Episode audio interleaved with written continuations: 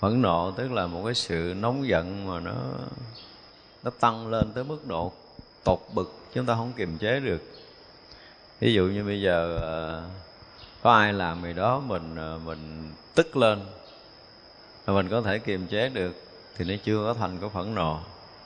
Phẫn nộ có khi nó tới cuồng nộ mình có thể ờ, mình không thể kìm được lại lời nói của mình.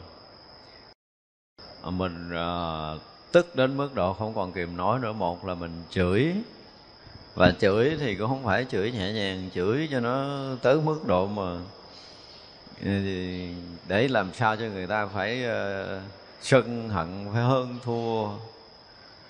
Và cái lộ ra của cái người phẫn nộ là ở trên cái diện mạo của họ bắt đầu sao nóng đỏ lên. Tới hồi phẫn nộ không kiềm chế được mặt mày chúng ta nóng đỏ lên. Có những cái hành động những cái uh, cử chỉ những lời nói. Một là chúng ta chửi, mắng, thậm tệ người khác. Hai là chúng ta có thể đánh đập. Ba là dẫn tới chúng ta có thể giết được người ta thì mình mới thỏa được cái cơn phẫn nộ. Phẫn nộ là một cái sự tước tối mà đến cao độ rồi. Thành ra những cái hành động, những cái suy nghĩ, lời nói chúng ta cũng không thể nào kiềm chế được.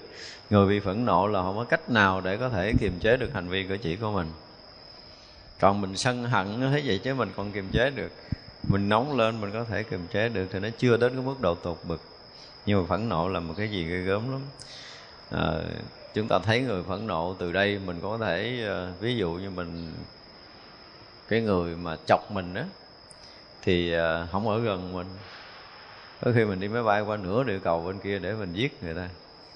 Khi mà mình phẫn nộ lên đến mức độ cao độ thì không còn kiềm chế được bất kỳ cái gì nữa ở gần thì tính theo, ở gần ở xa thì tính theo, ở xa kiểu gì để có thể thỏa được cái cơn phẫn nộ thì thôi. Thì vậy là phẫn nộ nó nó không phù hợp với cái người tu. Chúng ta gặp ờ, ở trong chùa mà có những người họ giận lên, họ kiềm chế không được, họ đánh, họ chửi người khác thì đó thuộc cái dạng phẫn nộ chứ không phải là sân. Sân thì nó có khi nó nhẹ nhẹ hơn, nhưng mà phẫn nộ thì nó nặng hơn sân nữa. Sân có thể kiềm chế nhưng mà phẫn nộ rất là khó phẫn nộ là một trong những ác pháp. Và cái đó là gì? Cái hiềm hiềm hận, cái hiềm hận.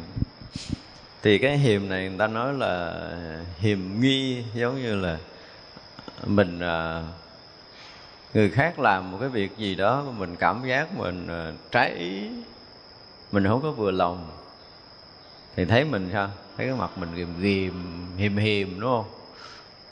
Và cái việc mà trái ý với mình nhiều một chút nữa, cái mình cũng hận, tức là mình nóng lên. Và mình à, hoặc là họ làm một cái điều đó khiến chúng ta có một cái gì giống như là gì? Nghi, hiềm nghi.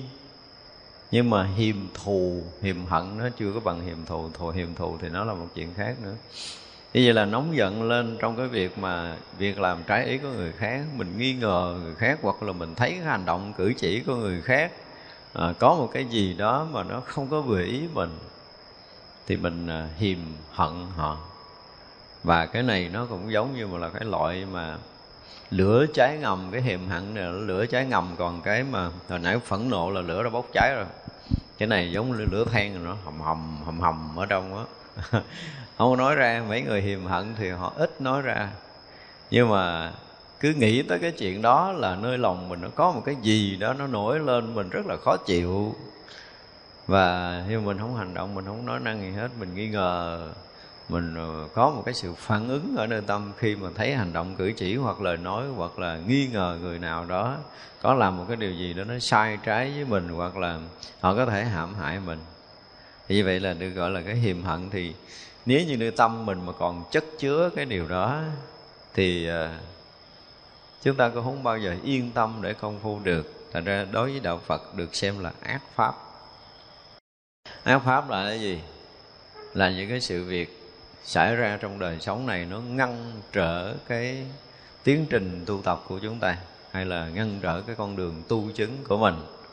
Nó làm cho mình bất an làm cho mình loạn động, làm cho mình vọng động, thì tất cả những cái đó được xem như nó là ác pháp. Thì đây là hiềm hận cũng là một ác pháp.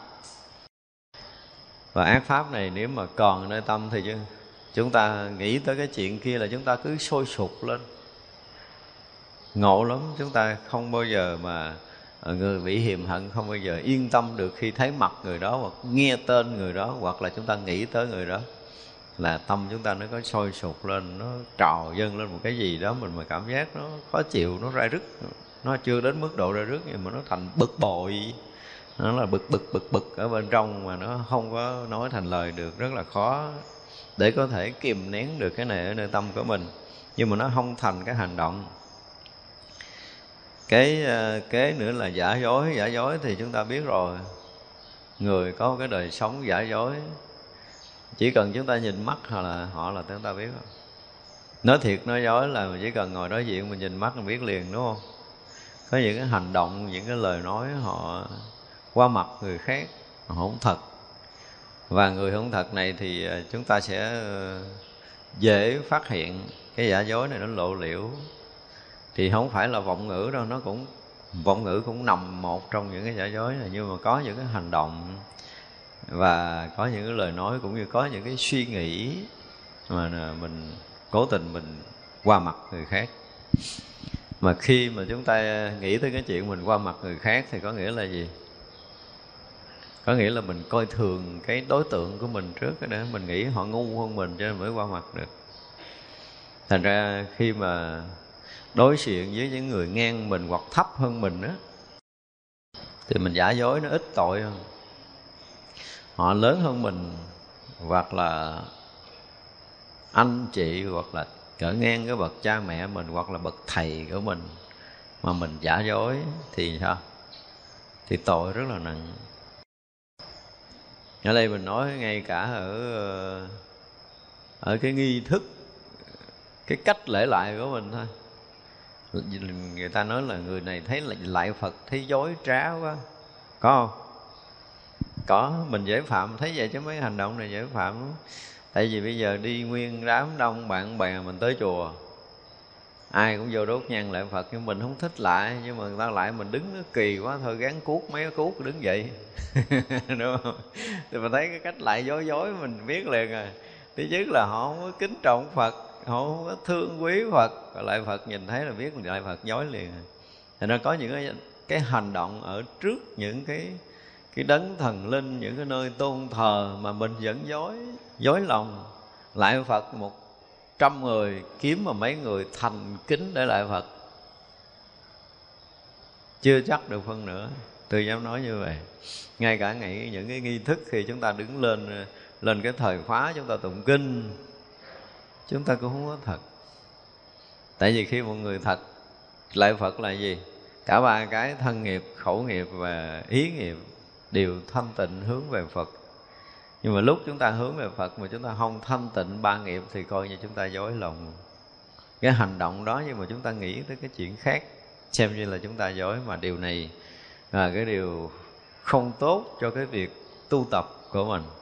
Tức là nếu như người mà đã gian dối rồi thì họ sẽ xa rời đạo lý.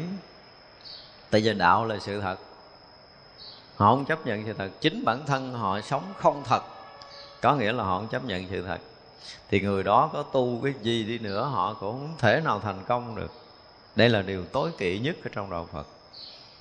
Nhưng mà có những cái điều mà chúng ta nói thật á, chúng ta sẽ bị, một là bị mất uy tín nè, hai là chúng ta cũng sẽ ờ, bị ờ, rầy la nè, thứ ba là gần như mất cả cái địa vị của mình đang có và có những người mà họ không dám nói lên sự thật này.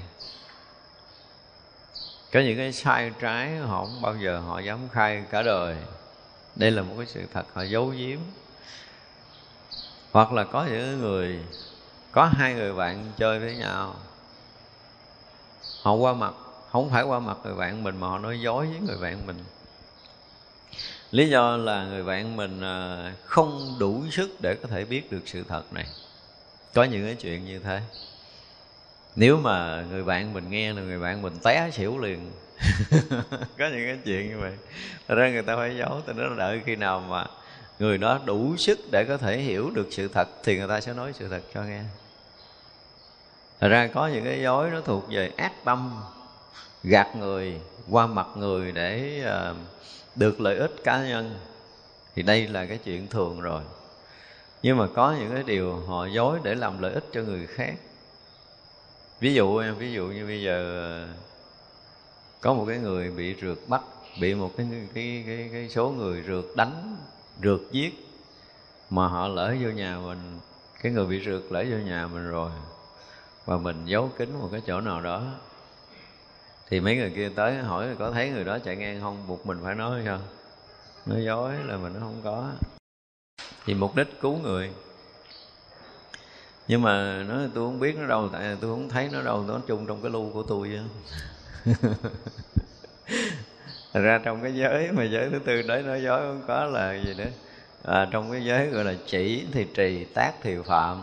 Tức là mình giữ giới gọi là trì giới nhưng mình à, mình à, không giữ giới thì coi như mình phạm, nhưng mà có những cái gọi là chỉ thì phạm, tác thì trì. Tức là mình giữ, mình nói thật là cái thằng đó nói chung với đích sàn tôi kìa, thì như vậy là người ta sẽ bị bị bắt, bị giết. Thì xem như chúng ta cộng sát rồi, thành ra nó cũng thành là cái chuyện phạm. Cho nên dối, để mà có thể lợi ích cho người khác thì à, được phép còn dối mà để lợi ích cho cá nhân thì coi như là chúng ta xài. Nhưng mà đa phần thì trong cuộc sống này chúng ta hay tránh né sự thật vì lợi ích cá nhân nhiều hơn. Thành ra cái dối trá này là một trong những cái ác pháp mà khiến cho tất cả những người tu tập của mình đó, những người hành đạo nó sẽ không thành tựu được cái cái cái đạo quả không thành tựu được cái đạo hạnh của mình. Và khi nào chúng ta hoàn toàn sống với sự thật. Cái gió này thấy nó rộng lắm đó chúng ta bây giờ à, có chuyện như thế nào? Chúng ta nói đúng như thế đó, có nghĩa là mình nói đúng sự thật chứ. Nếu mình học chánh ngữ rồi mình nói đúng sự thật chứ. Cho nên bây giờ mình thấy mình nhìn ngược lại á, khi nào mà mình có, thứ nhất là có đầy đủ chánh kiến thì mới mới có được chánh mạng, đúng không? Mới có chánh tư duy, chánh ngữ, chánh nghiệp thì muốn cho ba nghiệp của mình mà được chân chánh là vượt thoát cái lỗi nói dối á, thì mình phải có đầy đủ chánh kiến. Thấy vậy mà cái tiêu chuẩn của nói dối này nó cao lắm. Không có đơn giản như mình nghĩ là người ta sống vừa dối gian dối người ta sống không thật thì được xem là nói dối không phải rồi cái đó nó còn phàm phu và còn thấp lắm thành ra không có thể chứng quả thánh hiền với một cái người còn có sai sự thật trong cái thấy, cái nghe, cái nói, cái nến của mình. Chuyện nói dối không phải chuyện nhỏ. Và rõ ràng chúng ta vẫn chưa có đủ chánh kiến thì chúng ta chưa phải là người chân thật ngữ. Thì mình thành nói dối không? Cho nên lưỡi chúng ta không bao giờ liếm tới mũi trong khi mà đức phật là lưỡi, đức phật là phải liếm tới cái trận mài. Vì nhân quả nhiều đời đức phật không hề nói sai sự thật. Nói không có sai sự thật, tức là nói đúng với chân lý nhiều kiếp. Sinh ra chỉ nói chuyện chân lý, không nói chuyện khác. Còn mình dù mình nói có thật cái chuyện thế gian đi nữa thì nó cũng là cái gì? Là cái điên đảo vọng tưởng, là cái sai sự thật, sai chân lý của mình nó theo cảm tình đúng không? Mình thương thì mình nói khác mình không thương thì mình nói khác. Tất cả những đó đều có một cái sự sai trái hết. Thì à, chính đức phật cũng đã nói trong kinh là tất cả những cái thấy nghe hay biết của ông là cái gì? Cái bệnh từ vô thủy rồi. Cho nên nói năng động tịnh của ông cũng là bệnh từ vô thủy. Cho nên chúng ta không có sống ở trong cái chân thật. Thì chúng ta không bao giờ có lời thật và không bao giờ có hành động thật. Thì như vậy là tất cả chúng ta chưa có được cái đời sống chân thật ngữ mình suy nghĩ chúng ta cũng sai với chân lý, sai với chánh pháp nữa. Chúng ta thấy đảo lộn, chúng ta thấy đảo ngược sự thật. Do vậy mà chúng ta rất là khó thoát cái lỗi nói dối này. Chúng tôi dùng cái từ là khó thoát. Vì vậy mà đạo nghiệp chúng ta không thành. Đạo nghiệp chúng ta không thành. Chứ nếu mà ngày nào mà chúng ta đã thoát khỏi cái lỗi nói dối là có khả năng là thành đạo thì chư Phật là sao? Được được khen là gì? Cái người mà nói lên chân lý tức là trải qua ba đời, thời điều thiện tức là quá khứ đúng hiện tại đúng và vị lai đúng. Lời nói nào mà xuyên suốt thời gian và không gian đúng thì lời nói đó được xem là lời nói đúng sự thật. Còn bây giờ mình nói một chút cũng thay đổi là không phải rồi lời đó không có thật. Đúng không? À, thì vậy là mình nói tất cả những cái chuyện mà tí nữa thay đổi là mình đã không có thoát khỏi cái lỗi nói dối này nói dối thế vậy chứ nó rộng lắm mà nếu mà mình à, phân tích kỹ thì cái lỗi nói dối rất là lớn. Và tất cả chúng ta chưa thoát khỏi. Cho nên đạo nghiệp chúng ta chưa thành. Thậm chí cả những cái người mà nói nhất là những cái chuyện mà tôi hay nói tới nó lưu hoài, nhất là trình kiến giải. Nói về công phu của mình với một vị thầy mà mình lại nói sai sự thật ông thầy thì ông kinh nghiệm quá rồi, ông đi rút trong bụng mình nữa nhưng mà chỉ cần mình trình bày thật có khi ông thầy ông quý mình hơn. Mặc dù cái thật nó rất là mộc mạc, nó không có hay ho gì, nhưng mà nói đúng với cái cái cái công phu, cái hiểu biết của mình. Còn lần này muốn được ờ, ông thầy khen mình, cái mình ờ, mình lụm ở đâu, câu kinh, câu kệ, nào đó nó hay hay. Nhưng mình đi nói theo cái kiểu thuộc lòng viết giấy để trình kiến giải. Kiểu vậy đó. Thì rõ ràng là cái sự thật mình chưa có tới đó. Nhưng mà mình thấy cái điều đó hay, mình nghĩ là mình nói được cái điều này là chắc chắn là mình sẽ được khen, rồi cuối cùng mình thành tội nói dối. Và nói dối ở trong cái việc mà công phu tu tập là một trong những điều rất là nguy hại cho cuộc đời tu của mình. Tôi dùng cái từ là nguy hại. Nếu mà lỡ ông này không có chuyên môn á ông gật đầu công nhận cái mình tưởng mình ngộ đạo. Và điều này xảy ra thường lắm rồi nha. Trong cuộc đời tu, chúng tôi gặp rất là nhiều cái chuyện này. Nhiều đến độ mà không thể diễn tả được. Cái thầy công nhận trò. Đây là một cái chuyện à, sự thật liên quan tới cuộc đời của tôi. Có một vị thầy đó nói, giờ còn giác linh của ông ông tịch rồi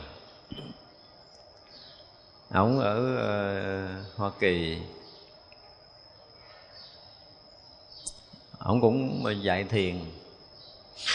Và khi dạy thiền tới nam Cali thì ở đó họ làm cái thiền đường để cho thầy tới đó thầy dạy. Nhưng mà tôi nhớ cái thời đó là tôi mới giảng pháp bảo đàn kinh. Không biết sao ra tới được nước ngoài và cái thiền đường đó họ vừa nghe pháp bảo đàn kinh của tôi là họ mời ông thầy ra khỏi thiền đường luôn. Tại giờ biết ông đó lâu nay trật lắc à. Thôi mời ông đi và ông tìm nguyên nhân, ông biết cái chuyện đó cho nên ông rất là tức. Tức mình từ bên mỹ, mình không có hay.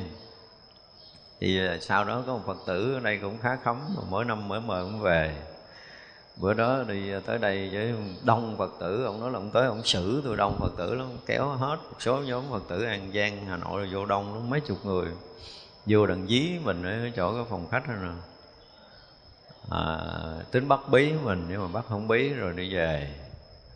Coi như là sau cái cuộc giao tiếp đó rồi á thì à, à ông để quen với một số phật tử của mình. Trong đó có một số à, có một cái người phật tử của mình là cứ nhiều lần nói chuyện về thiền á ờ, và yêu cầu tôi xác nhận là người này ngộ đạo. Và tôi không bao giờ xác nhận người này ngộ đạo tại họ thấy chưa tới mà họ chưa có ngộ. Thì ông này lại thọ kế cho người này ngộ. Và có một cái phật tử ở nước ngoài nữa ở nước khác ở úc thì ông lại à, qua tới úc và xác định bà này ngộ đạo và còn nói thêm một câu nữa là à, ổng với cái bà đó đó có cái sứ mệnh xuống đây là quỷ hoại sự nghiệp quần pháp của thầy tuệ hải mới về cõi trên. Cái lời lời xác sau khi mà xác định ngộ đạo rồi còn thêm một câu đó. Thì chuyện nó trôi qua rất là nhiều năm trôi qua rất nhiều năm mà tới cách đây khoảng à, gần 2 năm đúng rồi gần 2 năm. Thì cô phật tử mà hay rước ổng về có ghé đây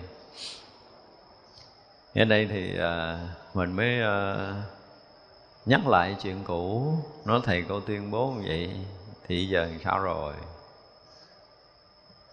Nếu mà không có quỷ hoại sự nghiệp hoàng pháp thì không về cõi trên được thì chắc đi xuống cõi dưới rồi đúng không? Thì cổ mới kể ra là ông thầy của cổ đã bị uh, tai biến không nói chuyện được 5 năm rồi. 5 năm rồi thì tôi nói bây giờ một chuyện rất là đơn giản là rất là khó chết với những cái trường hợp này. Đây là một cái sự thật đó. tôi khuyên cô nên về gặp cái ông thầy đó đó. Nếu không không tới đây cũng được. Nhưng mà nên hướng tâm về tôi sám hối đi để cho đi nhẹ nhàng, chứ nếu không là khó đi lắm. Nằm liệt giường không ăn ăn gọi là người ta đúc rồi, sống đời sống thực vật nhiều năm mà. Khiên tới khiên lui rồi. Thì à, nghe đâu mấy tháng sau, chết cho nên là cái việc mà với rất nhiều người phật tử tu tập mà được cái người lớn thọ ký, mà người lớn là là cái người mà không sáng đạo thọ ký cho người khác, thì việc xảy ra bên sau nó không khó lường lắm. Có những cái gọi là những cái tông phái tu thiền xác nhận đệ tử mình, và cho đệ tử ra làm thầy sớm quá mình thấy rõ ràng là một là đệ tử cũng hư, sau đó thì ông thầy cũng không có không có tồn tại được. Cái gì cái cho tối với đạo lý là một trong những cái chuyện kinh khủng nhất. Khi mà nhất là nói chuyện tới cái chuyện mà phải ngộ đạo, phải xác chứng hoặc là thầy xác chứng trò. Cái kiểu đó ở trong ở trong lâm tế gọi là chủ tầm khách khách tầm chủ chủ kháng khách khách kháng chủ rồi đó ở trong nhà thiền hay có những cái chuyện này. Cái ví dụ như bây giờ à, một người à, tới cái à, vị thiền sư đó. Thì vị thiền sư đó liền biết người này. Cái cái căn cơ của họ, cái tu tập của họ đương nhiên mấy vị thiền sư biết liền. Và cái người kia vừa hỏi một câu, thì vị thầy này biết hỏi đúng hay là không đúng nữa một câu hỏi hỏi ra với thiền có khi hỏi thì nghe in tiền tuồn như là mình mình nhiệt tâm học đạo lắm nhưng mà hỏi không đúng tại vì sao vậy? Nó không phải xuất phát từ cái um, cái thao thức tâm linh mà hỏi. Cái thứ hai là um, họ có thể mượn cái câu của phật của tổ gì ở đâu để ra hỏi để thể hiện mình là quay cho nên ờ, hôm trước cũng có người lên hỏi tôi cầm tờ giấy đọc. Tôi nói, dục đi chỗ khác chơi luôn, không có cho hỏi. Đi hỏi đạo mà cầm tờ giấy đọc là hỏi gì?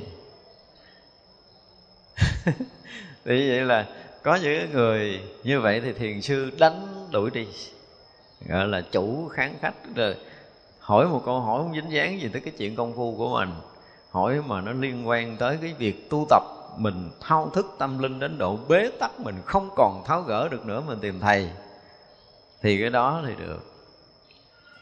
Và có những cái người họ rất là biết đạo, họ rất là thông, thậm chí là họ đã ngộ đạo rồi. Họ nghe ở chỗ đó có một cái người à, giảng đạo, dạy thiền, thì họ tới đó họ hỏi. Họ hỏi một câu rất đúng về thiền thì cái vị này cũng bí thù lù không biết trả lời cũng giả bộ hét rồi cái gì gì đó đại khái thì gọi là cái gì? Khách kháng chủ. Chủ không biết mà khách biết. Khách biết cái vị chủ này không có ra gì. Thật ra là đạo lý nó có nhiều cái mà chúng ta thấy là rất là khó tôi nói là rất là khó thoát khỏi cái lỗi nói giỏi khó thoát lắm. Thậm chí ví dụ như chúng tôi đang nói thuyết, giảng thuyết ở đây nè có những điều mình chưa tới mà mình nói thì thành ra là cái gì? Vọng ngữ rồi nói dối rồi. Cho nên những cái vị mà được phải ngồi trước tòa nói chuyện á, thì à, phải dùng cái từ là cái gì? Phải hết sức thật thà. Tại vì khi nói ra một lời mà sai chánh pháp á, thì rất là đông người họ bị sai lầm. Và lỗi này không có nhỏ tức là hồi xưa mà tôi hay nói, ví dụ là một lời nói sai của một vị thầy, nó ác hơn một người chế một quả bom nguyên tử. Một người chế bom nguyên tử có thể họ bấm nút chết tỷ người, nhưng mà họ chỉ chết trong một kiếp đó thôi. Như một người nói sai, người khác nghe, và đời này cho tới kiếp nọ người ta đi theo cái sự sai lầm khó có thể quay đầu. Thì đó là điều nguy hiểm, tức là làm lầm lạc, làm mê mờ người ta làm, gọi là, bẻ cong uống dại cái kiến thức của người ta, thì đó là một điều rất là nguy hiểm. Cho nên tôi xác định về cái việc mà phải ở trước công chúng mà nói là một trong những cái điều mà hết sức quan trọng. Chúng ta không có được quyền gian dối nửa lời. Nửa lời rất rất là nguy hiểm, nhất là hướng dẫn người ta tu tập.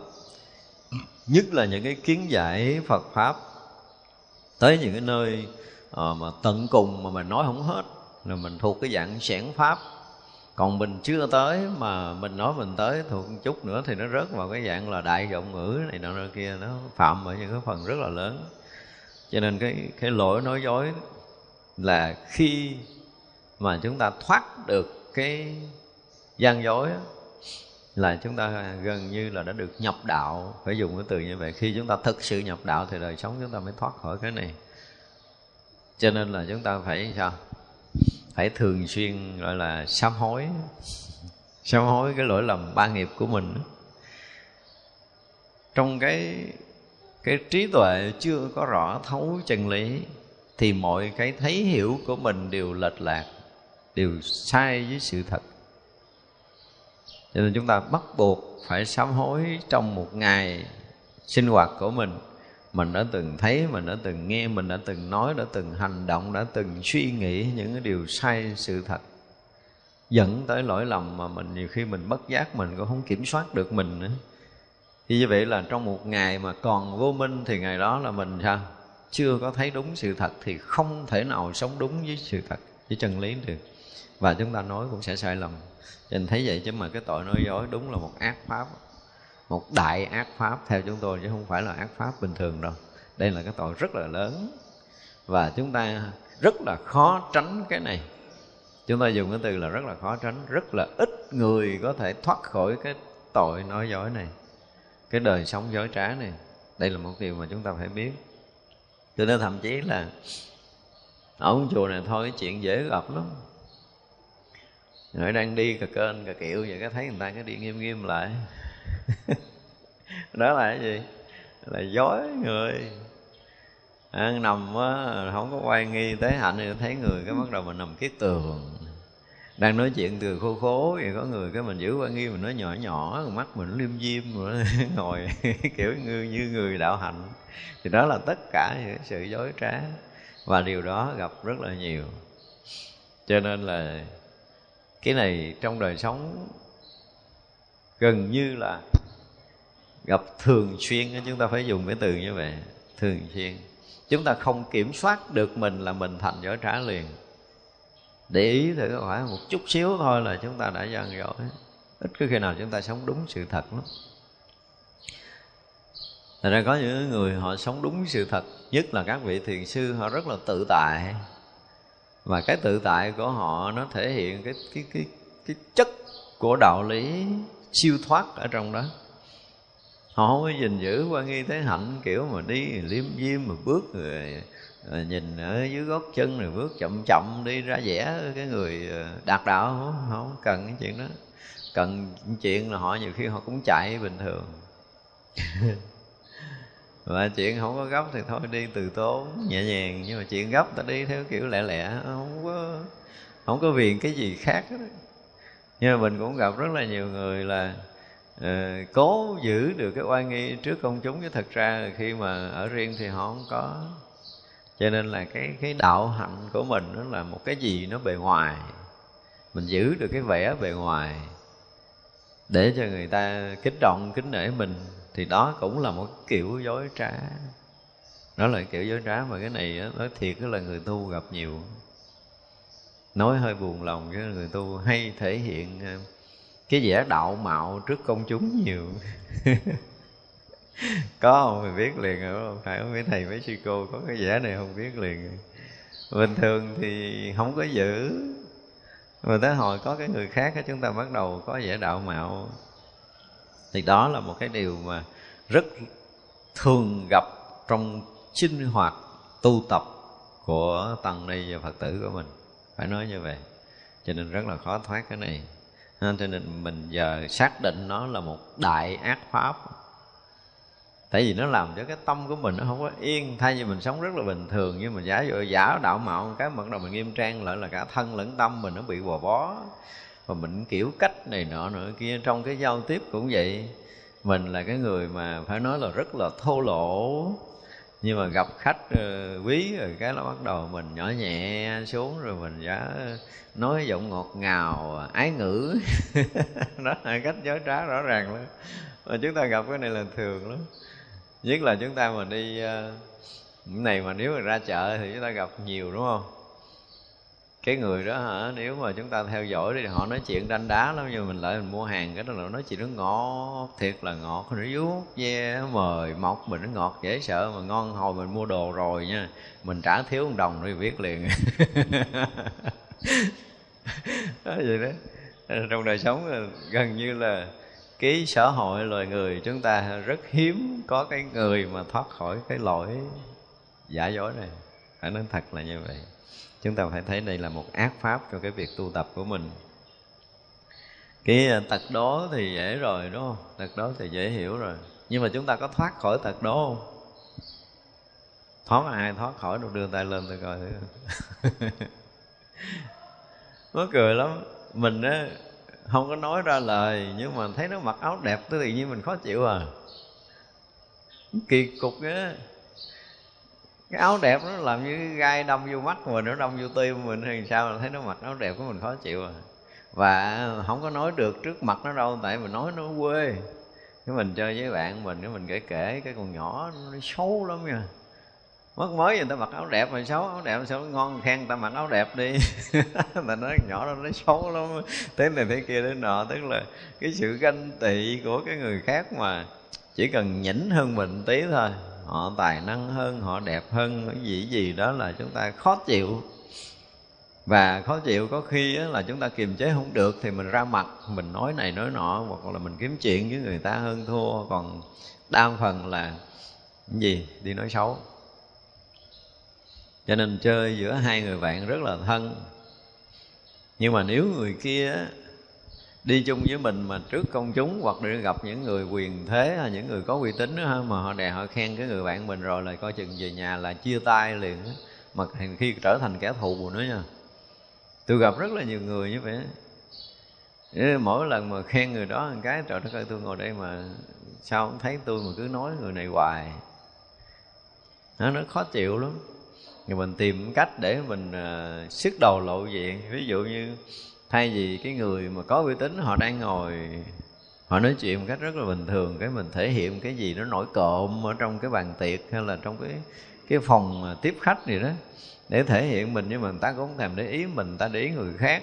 Cái bắt đầu mình khó chịu, cả ngày đó là coi như ăn cũng ngon, ngủ cũng yên. Và khi nhớ tới người bạn mình rồi là mình không bao giờ mình có thể chấp nhận được. Mặc dù nó không có nói gì mít lòng với mình nhưng bữa đó nó đi đôi dép đẹp mình được người khác khen. Mặc áo đẹp mình được người khác khen. Đó, giống như là hồi xưa nó có cái mẫu chuyện như thế này nè. Có một cái người đó tương đối giàu có. Và có một người bạn thân ở quê lên. Thì à, bữa đó ổng đi à, tiếp khách. Mà người bạn của mình thì nghèo. Ổng cũng sĩ diện bây giờ bạn thân á mà đi tiếp khách mà mặc cái đồ đồ xấu thì nó cũng mất mặt mình. Cho nên lấy bộ đồ đẹp cho bạn mình.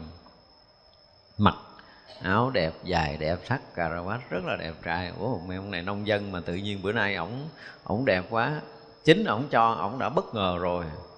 Thì cái bữa đi uh, tiếp khách đang nói chuyện mà rất là hấp dẫn. Hai bên bàn bạc công chuyện rất là hay và chính cái người khách của ổng lại khen cái ông bạn này. Trời ơi sao mà tôi lâu lắm tôi mới gặp được một người mặc cái bộ đồ đẹp mang đôi giày đẹp và đội cái nón đẹp như anh.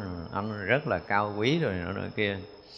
Ông này ông ờ, đang bàn bạc công chuyện thì ông cũng phát biểu này nọ kia. Nghe nó quay phong đang nói rất là ngọn lành. Thì uh, đang nói chuyện công chuyện rất là quan trọng, không có dính gì với cái bộ đồ hết trơn, nhưng mà tại vì không thể kìm nén được nữa rồi. Ra phải chì phải đồ của nó nó không có sang trọng vậy đâu. Xong xuôi rồi anh bắt đầu anh quay lại anh giật mình anh quay lại anh xin lỗi.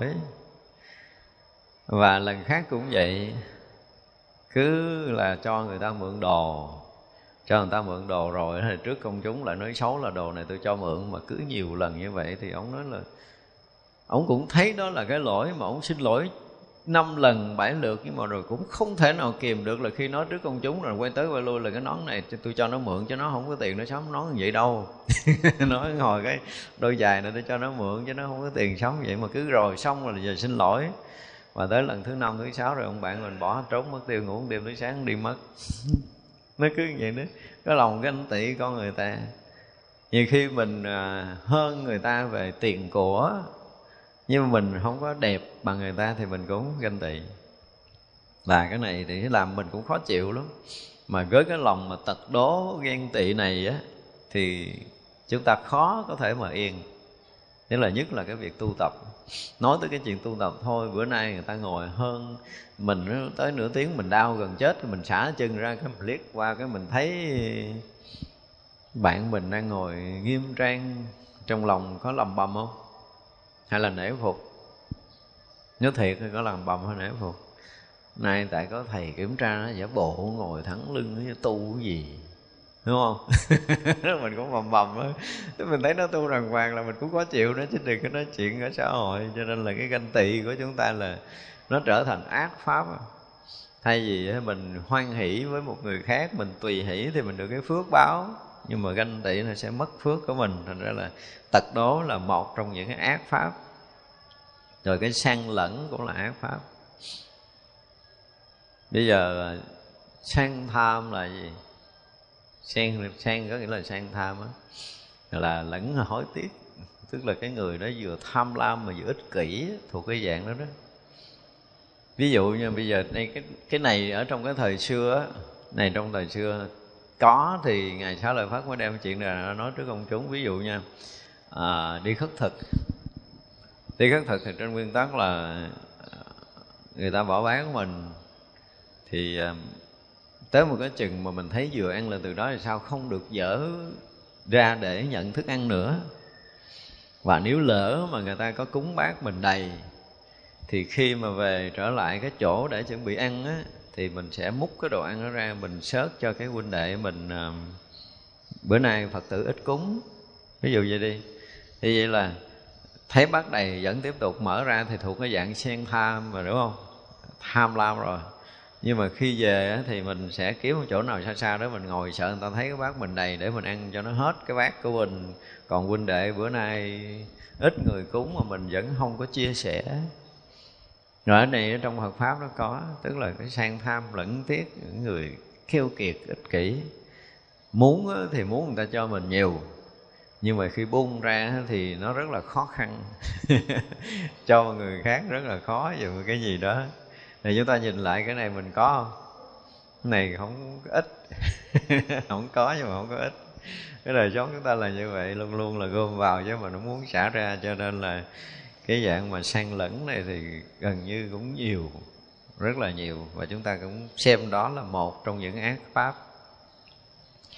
Thì à, cái sự thu gom mà mình không có xả ly được thì sao thì mình thuộc cái dạng mà chấp chặt à, một sự dính mắc và không có xả ly được. Từ cái vật chất cho tới tâm linh thì chúng ta là một cái người mà phiền não nhiều thôi chứ không có uh, lợi ích cho cái việc sang lẫn này cái mang trá là cái gì? Mình dùng cái từ ờ, dễ hiểu nhất là giống như cái sự văn manh, xảo trá.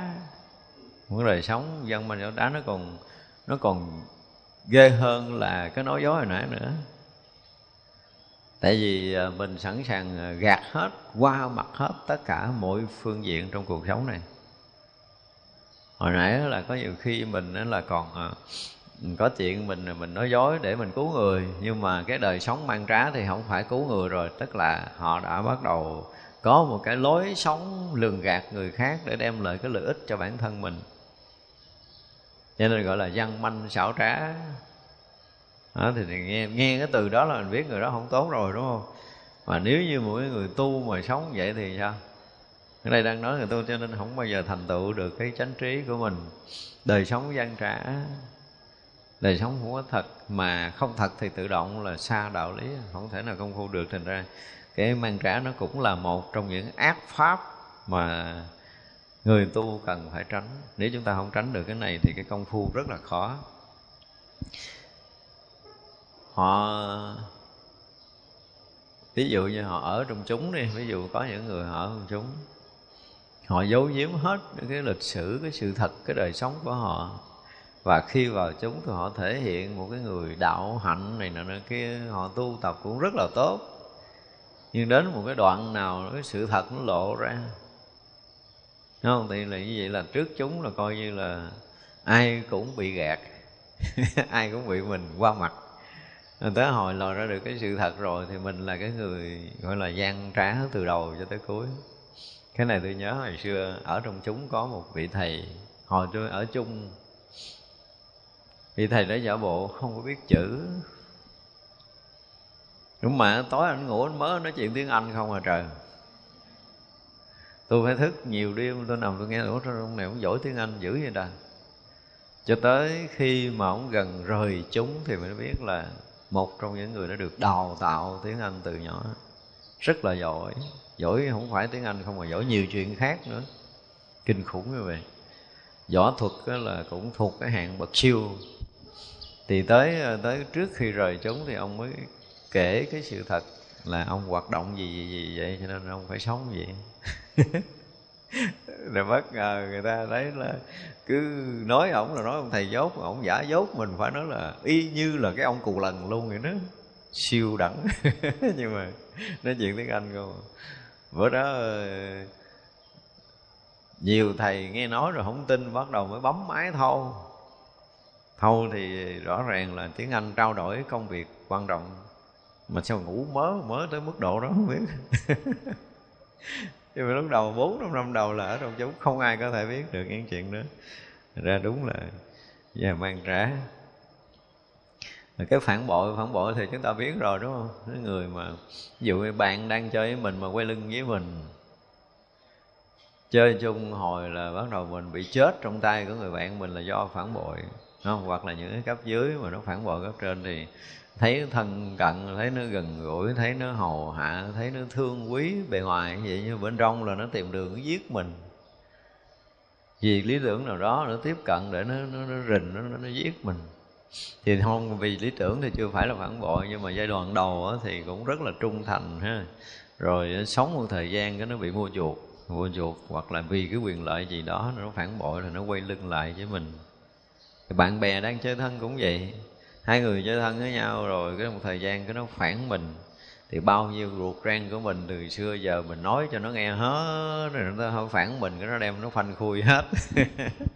Thì đó là cái chuyện đó là xã hội này cũng không ít, nhưng mà người tu của chúng ta có cái tâm mà quay lưng như vậy, tức là không không cho đi theo một cái hướng.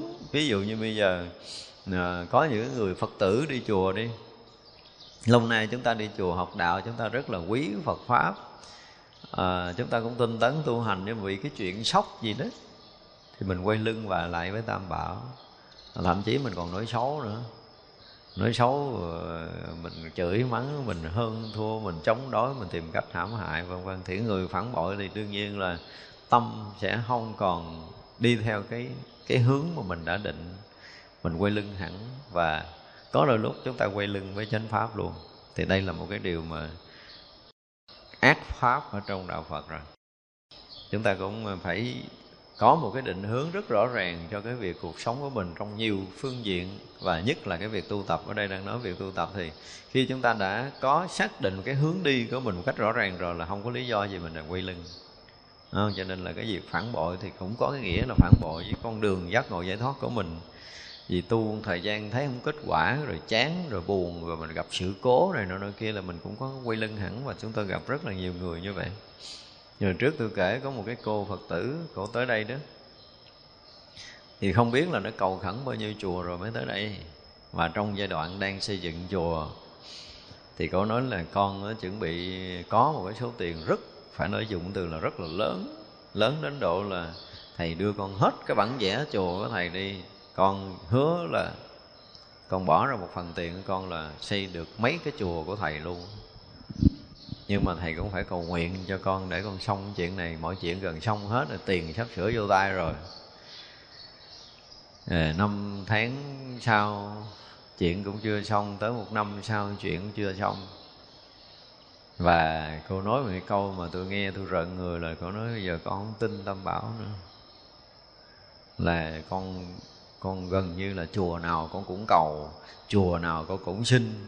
Mà giờ công chuyện của con bị thất bại không tin tam bảo nữa. Tôi nói ủa hồi đó phật kêu cô lợi quy y đặng cho cô tiền sao? Bây giờ cô, cô xin không được là cô cô cô lại có những cái lời nói đó. Thì có những người như vậy đó. Ở mục đích đi đến với mình họ có mục đích. Và mục đích đó à, lúc mà đầu thì nói gì cũng nghe nói gì cũng làm muốn gì cũng chịu và tới hồi đạt được mục đích thì không nói gì mà không đạt được mục đích riêng tư của họ thì họ họ quay lưng Thật ra cái chuyện phản đội, phản trắc này là ở xã hội cũng không ít người cái này cũng vì cái quyền lợi riêng tư thôi thì nó xảy ra những cái chuyện phản bội như vậy vậy người tu của chúng ta thì tuyệt đối không có nên làm cái việc gọi là gì đó xoay lưng 180 độ? Vì nó sẽ ảnh hưởng rất lớn cho cái việc ờ, công phu. Nếu mà ai đi sâu vào công phu, chúng ta sẽ thấy được những điều này. Ngay cả những cái pháp tu chúng ta đang tu cũng vậy. Lúc đầu chúng ta không có tìm hiểu rõ mình công phu, có mình bị mất thời gian, bạn bè mình nó tu pháp kia, thấy nó tốt, nó tiến bộ, cái bắt đầu mình quay lại, mình mình chê, mình chửi, cái ông thầy này thế này, thế kia, cái pháp này, thế nọ, đủ thứ trên đời. Thì cái việc đó trong chùa vẫn xảy ra. Cho nên là cái việc phản bội là một trong những cái ác pháp cái ngoan cố là một trong những cái gì? Ác pháp nữa. Ngoan cố là gì? Mình nghe cái từ ngoan cố là mình tưởng tượng là người đó à, rất là ngang bướng rất là cố chấp. Rất là ngang tàn vừa ngang tàn mà vừa cố chấp nữa. Chúng ta có gặp những người như vậy không? Họ làm sai. Nếu mình tới mình mình gọi là khuyên lên họ để sửa sai thì họ nó họ, thứ nhất là họ chấp cái của họ làm là đúng và sẵn sàng hơn thua chống đối, không có chấp nhận sự thật. Tức là những người mà thường đó là những người thấy sai á và họ không bao giờ họ thấy, dù là mình có phân tích đi nữa, họ cũng không thấy họ sai. Họ, tôi nói tôi làm là đúng không? Và tất cả những cái người mà nói là tôi làm cái gì thì cái đó cũng đúng là coi chừng chúng ta rớt vào cái dạng quan cố rồi rớt vào cái dạng cố chấp không có thể thay đổi mà thậm chí còn ngang tàn nữa. Ờ, ngang ngược bảo thủ cái việc của mình. Ai nói gì mình cũng lý luận ra để cho mình đúng hết. Và phải gìn giữ cho cái làm của mình là không ai bị phá vỡ hết thì đây là cái loại cố chấp. Và cố chấp thì cái là sao? Không có xả lý và không có xả ly thì là cái sự dướng mắt nó càng lúc nó càng sâu đậm hơn và khiến cho người này bị vướng mắc chứ không bao giờ bị giải thoát không được giải thoát. Cho nên cố chấp nó cũng là một trong những cái ác pháp. Nó không phải là cái người ờ, gọi là có lập trường. Cái người có lập trường thì nó khác với cái người ờ, ngoan cố cái người cố chấp. Người lập trường thì họ cũng có định hướng cái việc đi của họ, nhưng mà cái hướng đi của họ họ đã được chắc lọc, họ được chọn lựa và họ được một cái sự học hiểu cũng như là có trí tuệ để họ minh định con đường đi lối về của mình một cách vững vàng. Thì thà không có thể bị thay đổi, không thể bị lung lai được. Nó giống như đạo phật mà đạt tới cái mức độ chánh kiến rồi, thì họ đã có đủ chánh kiến rồi, không ai có thể phá vỡ được cái thấy nhìn đúng của mình. Thì đó là một cái thấy nhìn đúng, nó khác. Còn cái loại ngoan cố là thấy sai nhưng mà vẫn bảo thủ thì đó là một cái loại khác và chính cái cái cái ngoan cố này là khiến chúng ta rất là khó có thể buông bỏ với những cái cái thấy hiểu cũng như cái công phu. Có nhiều khi mình công phu đi, cực khổ quá cái mình ờ, rớt vào cái chỗ yên định của mình. Thì đương nhiên cái yên định nó không phải là cái sai, nhưng mà mình cố chấp cái yên định đó. Chưa? nó không phải sai nhưng mà nó chưa có đạt tới cái chỗ cần tới nó giống như là bây giờ ở trong thất giác chi chúng ta định rồi mới xả tức là chúng ta không bỏ cái này chúng ta không bước được một bước nữa nguyên lý là như vậy khi chúng ta đi tới để là là được là cái gì là chúng ta bỏ lại cái cái chỗ chúng ta đang đứng thì chúng ta mới đi, đi tới được đúng không còn nếu chúng ta còn giữ cái dấu chân đó hoài thì chúng ta có đi được không dù có dở chân ra thì cũng vọng lại chỗ đó thôi chỉ trừ trường hợp là chúng ta bỏ cái vị trí chúng ta đang đứng cho nên cái xe chạy tới thì sao? Là cái xe thứ nhất là cái gì? Nhiều khi hỏi cái xe chạy tới được là cái gì? Nhiều người nói cũng hay lắm, cái gì phải có máy nổ. Đương nhiên là máy nổ là xe nó mới nổ máy thôi. Nhưng mà nó chạy tới được thì nó chạy thì sao? Trên thứ nhất là nó phải bỏ lại cái chỗ nó đang đứng, đúng không? Cái thứ hai thì sao? Phải chạy trong cái khoảng trống đây là một trong những cách mà mình có thể lái xe cuộc đời của mình. Nếu phía trước mà không có trống thì chúng ta có có đi tới được không? Không. Và mình không bỏ chỗ cũ thì mình có tiến không? Cũng không luôn nữa. Trong hai cái để chúng ta có thể tiến. Một là chúng ta tiến tới cái khoảng trống. Nếu phía trước có bất kỳ cái gì là chúng ta không tới được. Cho nên nếu mà chúng ta không có dọn cái đầu mình cho trống thì mình có tiến không? Không không tiến mình không bỏ cái cũ mình có tiến không? Không tiến đây là nguyên lý đi xe. Nguyên lý đi xe. Chúng ta phải lái chiếc xe cuộc đời của mình, lái cái xe mạng sống này chúng ta đi ở cái khoảng trống vắng. Và phải luôn luôn là gì? Rơi rụng bỏ lại những cái bên sau của mình. Xe chạy tới là lăn bánh lăn bánh là cái dấu đậu cũ không còn. Thì làm sao cho cuộc đời chúng ta mỗi một cái khoảnh khắc là chúng ta phải sao? Phải bước tới, không có dừng lại chỗ cũ nữa. Nhưng mà các pháp vốn là nó không có dừng rồi, nhưng mình dừng, mình, tức là mình cố chấp. Gọi là ngoan cố, không có tiến bộ được mà mình dừng lại chỗ cũ. Thì người cố chấp là người không tiến bộ. Người tiến bộ là không có chấp. Và nhất là những người thông minh thì luôn luôn tiếp nhận được những cái mới. Cho nên có những cái mới mà mình không tiếp nhận, mình thủ cụ nghinh tân đó là kể như thua rồi nghinh tân mà không cần thủ cụ. Nhưng mà hồi xưa là họ luôn luôn gì, họ thủ cụ nghinh tân rồi giữ cái cũ, họ tiếp cái mới. Nhưng mình là là sẵn sàng tiếp mới, không cần giữ cái cũ. Thì đó mới là người tiến bộ. Còn những người mà thủ cụ nghinh tân coi chừng là họ không tiến bộ. Thì đó là một trong những cái dạng cố chấp là là thủ cụ. Nhưng mà chưa chắc là hơn họ tiếp cái mới được. Giữ cái cũ giống như bây giờ bàn tay chúng ta đang nắm mình đang nắm cục đất. Thì người ta đưa cho mình cái bánh thì sao? Phải buông cục đất ra mình mới nắm được. Cái mới ví dụ như bây giờ mình đang nắm cục vàng, họ đưa cục kim cương rồi mình bỏ vàng mới nắm kim cương. Nhưng mà thấy vàng quý rồi, nắm hoài mà không buông thì viên kim cương mình cũng sẽ không nắm được. Cho nên là chúng ta luôn luôn sống tức là mới. Mà mới có nghĩa là gì? Là chuyện cũ không dính lại. Mà chuyện cũ không dính lại thì mình không thể cố chấp được. Đây là một cái sự thật rồi cho nên là chúng ta mà còn dừng lại một điểm nào đó, xem như chúng ta bị cố chấp nếu nói trong công phu, chúng ta còn thấy cái gì có thể dính lại được, có nghĩa là chúng ta đang cố chấp và sai với sự thật sự thật là không có dính. Nếu chúng ta dính là chúng ta đã sai sự thật, mà sai sự thật thì đời sống tâm linh chúng ta sẽ bị bế tắc. Người nào dính mắc lại bất kỳ một cái gì thì đó là chỗ bế tắc của mình. Cái khác nữa là gì? Cái bồng bột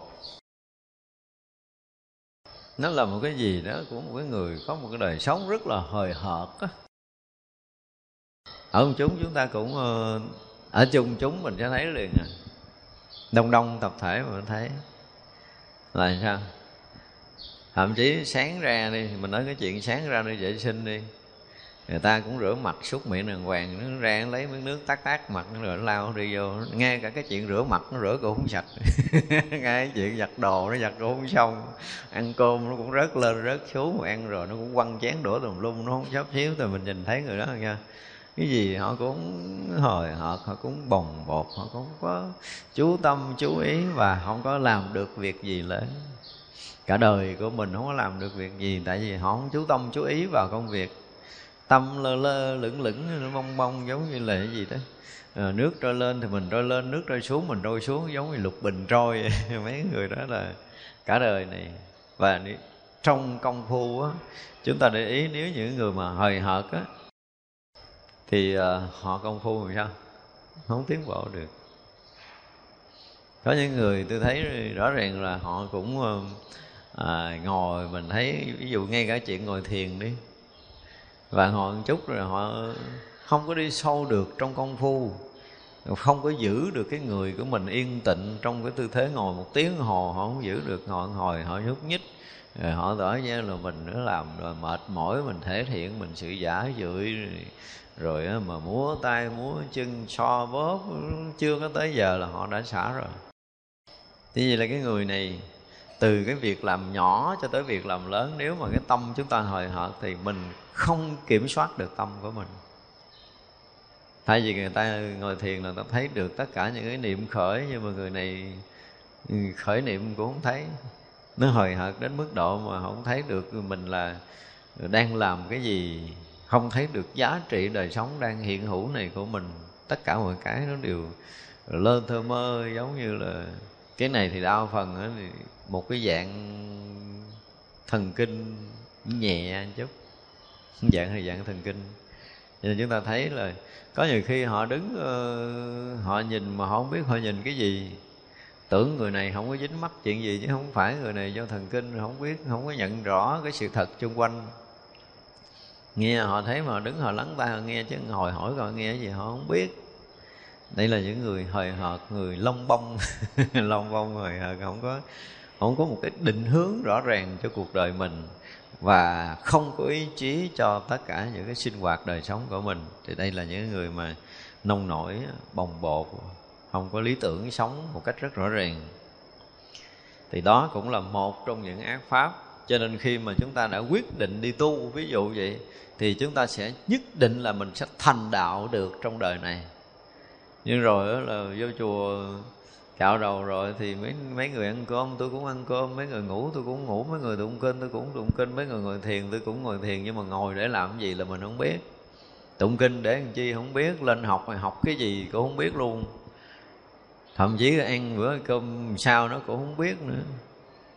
Thì như vậy là cuộc đời chúng ta sẽ không làm được bất kỳ một điều gì cho nên là phải có một cái lập trường và ý chí một cách rất là vững chãi rất là rõ ràng để xác định được con đường đi lối về của mình. Chứ còn nếu mà tâm bồng bột nông nổi thì nó là một trong những ác pháp khiến chúng ta rất là khó tu tập. Rồi tới cái mạng là ác pháp. Tăng thượng mạng cũng là ác pháp. Cái mạng tăng thượng mạng thì nó nằm trong cái gì? Tức là à, thứ nhất là cái mạng có nghĩa là người ta bằng à, người ta à, người ta kém hơn mình thì à, mình thấy người ta kém hơn mình, người ta bằng mình thì thấy người ta bằng mình thì cái này mình nghe nó rất rất là đời thường, đúng không? Nó không có lỗi. Nhưng mà khi mà mình có cái tâm đó đó, khi mà có cái tâm đó rồi thỉnh thoảng mình lại sao? Xin chút kêu mạng là mình thấy mình nhỉnh nhỉnh hơn, chứ dễ gì mình chấp nhận người ta bằng mình. Luôn luôn mình thấy mình hơn người ta, chứ không bao giờ chấp nhận người ta bằng mình. Đó là cái thứ nhất. Cái thứ hai là quá mạng. Hả mạng có nghĩa là gì? Người ta hơn mình nhưng mà mình thấy ờ, không hơn. Thấy bằng mình à? Rồi mạng quá mạng. Có nghĩa là Người ta hơn mình rất là nhiều Nhưng mình vẫn thấy người ta thua mình. Chứ đừng nói là thấy bằng nữa. Cái này mình có không? Có đôi lúc Chúng ta bị rớt vào tình trạng này Mình không có kiểm soát được. Rồi cái thứ tư nữa là gì? Là tăng thượng mạng. Tăng thượng mạng là mình chưa chứng thánh mà mình dám nghĩ rằng mình đã đã chứng thánh rồi. Lậu hoặc chưa sạch, mình nghĩ mình đã sạch rồi. Và đây là một trong những cái tội mà thuộc về đại vọng ngữ, đại ngã mạng mà đại vọng ngữ. Và những cái quả báo không lường cho những người mà tự xưng mình chứng thánh. Cái thịnh thời thì mình cũng qua mắt được nhiều người nhưng mà người, những người chuyên môn chỉ gần câu nói mình ra người ta biết liền hả không có giấu được. Nhưng mà đa phần những người lại nghĩ mình chứng thánh thì cuối đời lại không bao giờ bình tĩnh được. Đây là những cái nghiệp quả mà chúng tôi nói là rất là nặng nề trong cuộc đời này. Và tôi biết rất là nhiều người tu như vậy. Họ thể hiện họ y như một vị thánh trong trần gian này vậy đó và thậm chí họ còn dựng những cái chuyện thành thánh của họ lên nữa, để cho thiên hạ nể phục. Và đây là những cái người, thường là những người xuất gia dễ phạm những cái điều này. Và phạm những điều này chúng ta thấy cuối đời là không ai còn bình tĩnh nữa. Mặc dù rất là nổi tiếng nhưng mà không bao giờ giữ được cái đầu mình tới về phút cuối thì tôi cũng gặp nhiều và trong giai đoạn mà mình à, mình tìm hiểu thông tin đó, thì mình thấy là họ dựng rất là nhiều chuyện thành thánh của họ. Nhưng mà thật sự là cái mốc để mà ngộ đạo trong cái chuyện họ kể hoặc là cái mốc mà mà chuyển hóa tâm linh thì mình thấy nó chưa có là cái gì hết và như vậy thì cuối đời hư. Hư đó là hậu quả đó giống như nãy mình nói là à, mình nghĩ mình ngộ đạo còn đi thọ ký người khác ngộ đạo nữa là cái gì thôi. Và rất là nhiều người trong cái tình trạng này. Cho nên là cái mà gọi là tăng thượng mạng là một trong những cái điều mà phải nói là rất là cấm kỵ ở trong đạo phật đó. một trong những cái đại vọng ngữ một trong những cái tội lớn. Tại vì á quý vị không có tưởng tượng đâu nha có một người nào đó họ hiểu lầm mình chứng thánh thì khi họ đến họ rất là trọng phật trọng tăng và trọng những vị thánh tăng.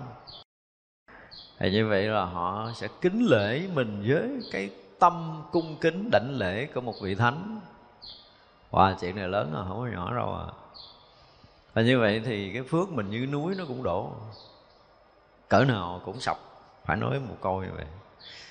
Thà là họ kính nể theo cái kiểu một vị thầy hiền đức đi Giới hạnh đi đại khái như vậy thì nó nhẹ. Nhưng mà họ hướng về mình đảnh lễ với một vị thánh là nguy hiểm vô cùng. Rất là nguy hiểm, không có đơn giản. Đổ sọc hết cái phước báo của chúng ta liền. Nếu như người đó họ họ gọi là đủ lòng tin với tam bảo gần như chứng quả tu đà hoàng thôi. Gần như chứng quả tu đà hoàng mà những người chứng quả tu đà hoàng thì họ rất là kính trọng những cái vị thánh hiền nha. Chúng ta phải thấy được điều này. Họ rất là đủ lòng tin với tam bảo và họ rất là kính quý các vị thánh hiền. Cho nên mà họ nghe có thánh trừ họ lại hả, suốt một ngày họ cũng lại không bỏ. Họ rất là kính trọng. Và nếu mà gặp mấy người đó và họ đã, gọi là, cái gì đó, noãn tu đà hoàng, tức là cái hơi ấm, tức là gần tới cái quả vị tu đà hoàng thôi chứ chưa chứng mà cỡ người đó lại mình lần thôi. Là cũng sụp đổ hết phước báo của mình liền đó, chứ không phải chuyện đơn giản đâu. Cho nên là làm gì làm, đừng có tỏ vẻ thánh hiền. Để cho người ta cung kính, người ta nghĩ mình là chứng thánh là nguy hiểm. Cho nên là cái ngã mạng này, ở cái cái tăng thượng mạng này là một trong những cái mà chúng ta tu tập phải phải hết sức là dè dặt và kỹ lưỡng, chứ nếu không dễ bị lắm còn cái nữa là ngã mạng thì chúng ta biết rồi, tức là một sự chấp ngã, một sự bảo thủ, chấp cái thân năm quẩn này của mình. Hoặc là, đó, như hồi nãy mình nói là tới cái um, cái việc mười kiết sử ấy, còn ờ, phá tới chứng quả a na hàm rồi thì còn cái tạo cử, cái mạng và cái vô minh. Thì như vậy là mình còn ở đâu đó trong cái không gian vũ trụ này chưa phá vỡ cái ngã mạng, cái mạng này á, mới hồi còn phàm phu thì nó là thuộc cái dạng ngã mạng là mẫu thủ thân tâm này. Nhưng mà khi đã trải qua những cái giai đoạn tu chứng rồi á, thì cái thọ mạng này nè, vẫn là một cái bảo thủ ngầm chưa thoát được, chưa có dứt trừ được ngã chấp, thì cũng không thể chứng thánh được.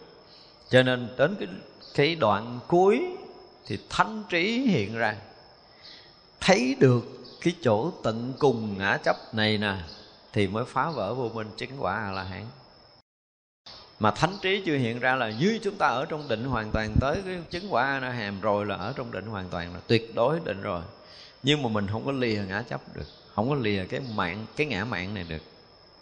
Trên mạng là một trong những cái mà với người tu, chúng ta rất là khó thoát về cái chuyện ngã mạng này thì ở cái kiểu phàm phu thì mình thấy có mình khác người xem như là bắt đầu ngã mạng sanh ra. Đúng không? Ngã mạng không phải là lớn nhưng mà đây là một cái sự chấp thủ. Bây giờ mình thấy mình khác, cây cỏ lá hoa, tức là mình còn ngã mạng, còn có bản ngã và lấy bản ngã đó xem như là cái sinh mạng của mình. Mình thấy có mình khác người, mình thấy có mình khác vật, mình thấy mình khác với mọi thứ, mọi loài ở trong cái vũ trụ này xem như chúng ta đang ngã mạng. Thấy có ta khác với cái của ta. Đúng không? Có ngã và có ngã sợ. Và khi nào chúng ta thực sự có đủ thánh trí hiện ra, thì mới thấy cái chỗ cuối cùng của cái mạng này. Đâu có dễ thoát đâu. Thì đúng là một trong những ác pháp cho nên chúng ta tu đến một cái lúc mà ngã nó đã không, thì pháp nó mới thành không, thì cái ngã mạng này mới hết. Mà không có thánh trí hiện ra thì không đủ sức để thấy. Cái cái mạng và cái vô minh á, mình nghe nói nó như là hai, nhưng mà nó không hai. Còn mạng là còn vô minh. Còn vô minh là còn mạng. Phá hết vô minh là phá hết cái mạng. Thì mới chứng quả là hai. Cho nên là đây là một trong những cái mà người tu chúng ta tất cả những người phật tử tu tập, ai cũng muốn làm cho gì? Cái ngã mà nó thành không hết đó thành ra là cái miệng này là gì? Một trong những cái ác pháp không thể nào mà chúng ta phá được trong một đời. Công phu cũng phải nói là rất là dày dặn mới đủ cái trí tuệ mà phá hết cái cái ngã mạng này.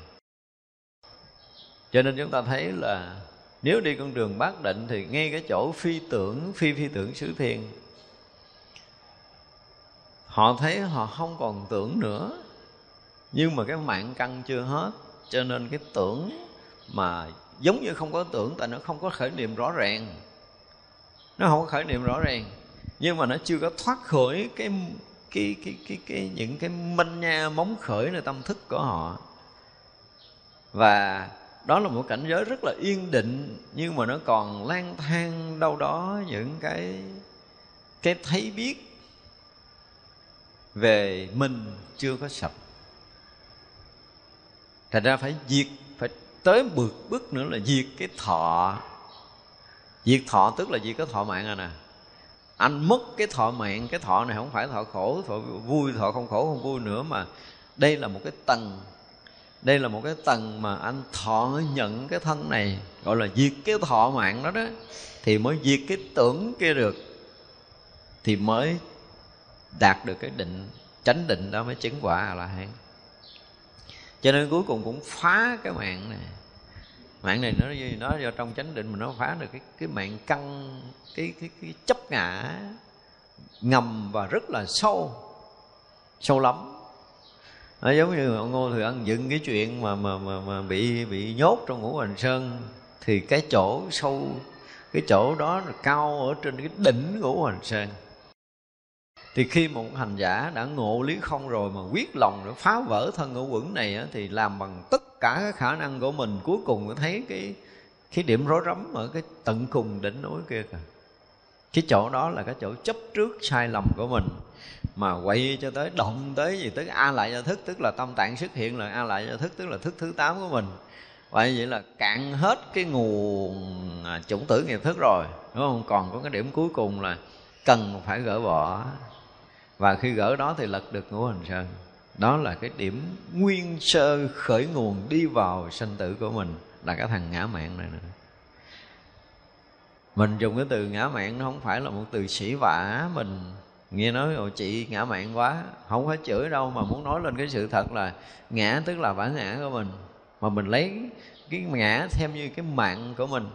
Bây giờ nói chuyện với người ta, mình nói tôi nói ta thì rõ ràng là mình đang sử dụng cái ngã mạng đó mình nói chuyện với chị chị chị cho cho em xin cái này hay là anh cho em xin cái này, hoặc là cho em hỏi một câu này, ví dụ như đó là chúng ta đang ngã mạng mặc dù xin xỏ một cách rất là ngọt ngào, nhưng chúng ta đang ngã mạng rồi ra cái từ ngã mạng nó không phải là cái cái chỉ vả mình, mà đó là một cái sự thật trong mọi cái giao tiếp chúng ta đều lộ bản ngã mình ra, và chúng ta chấp cái bản ngã là cho nó là cái mạng của mình mà cho tới giờ phút này nè, chúng ta cũng chưa đủ sức để nhận ra được cái mạng thật của mình là cái gì. Chưa đủ sức. Chúng ta nhận cái mạng ảo thôi. Mình nói chuyện với mọi người là xưng tôi, xưng ta, chứ mình biết tôi là cái gì đâu. Mình tưởng cái thân này là mình, hoặc là tưởng cái tâm là mình, tức là mình đang ảo ảo tưởng. Chúng ta đang ở trong cái ảo tưởng chứ chúng ta chưa có ra. Cho nên cái ngã mạng là một trong những cái ảo ngã và chúng ta đang chấp cái ảo ngã này là mình. Sự thật mình luôn hiện hữu nhưng mà không phải là ngã. Cho nên đến một ngày nào đó chúng ta ngộ ra được cái sự thật là mình không có ngã. Cái sự thật mình không có là cái gì hết đó không phải là thân, không phải là tâm, cũng không phải là hoàn cảnh này.